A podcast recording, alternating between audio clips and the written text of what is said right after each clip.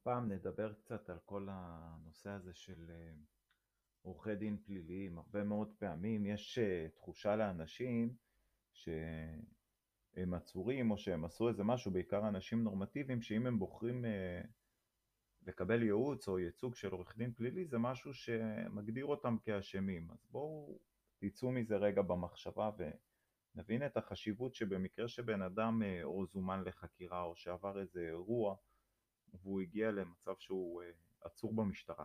קודם כל חשוב להתייעץ, לבן אדם שנמצא במצב הזה יש רק שתי זכויות.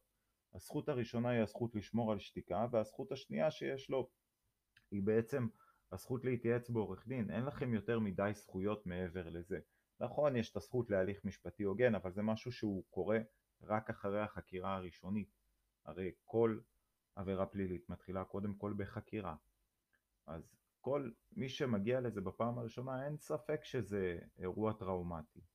יש לזה השלכות גם לטווח הארוך, לכל החיים. לפעמים אנשים שהם נמצאים במצב של הליך פלילי, כל uh, מהלך החיים ואורך החיים שלהם משתנה.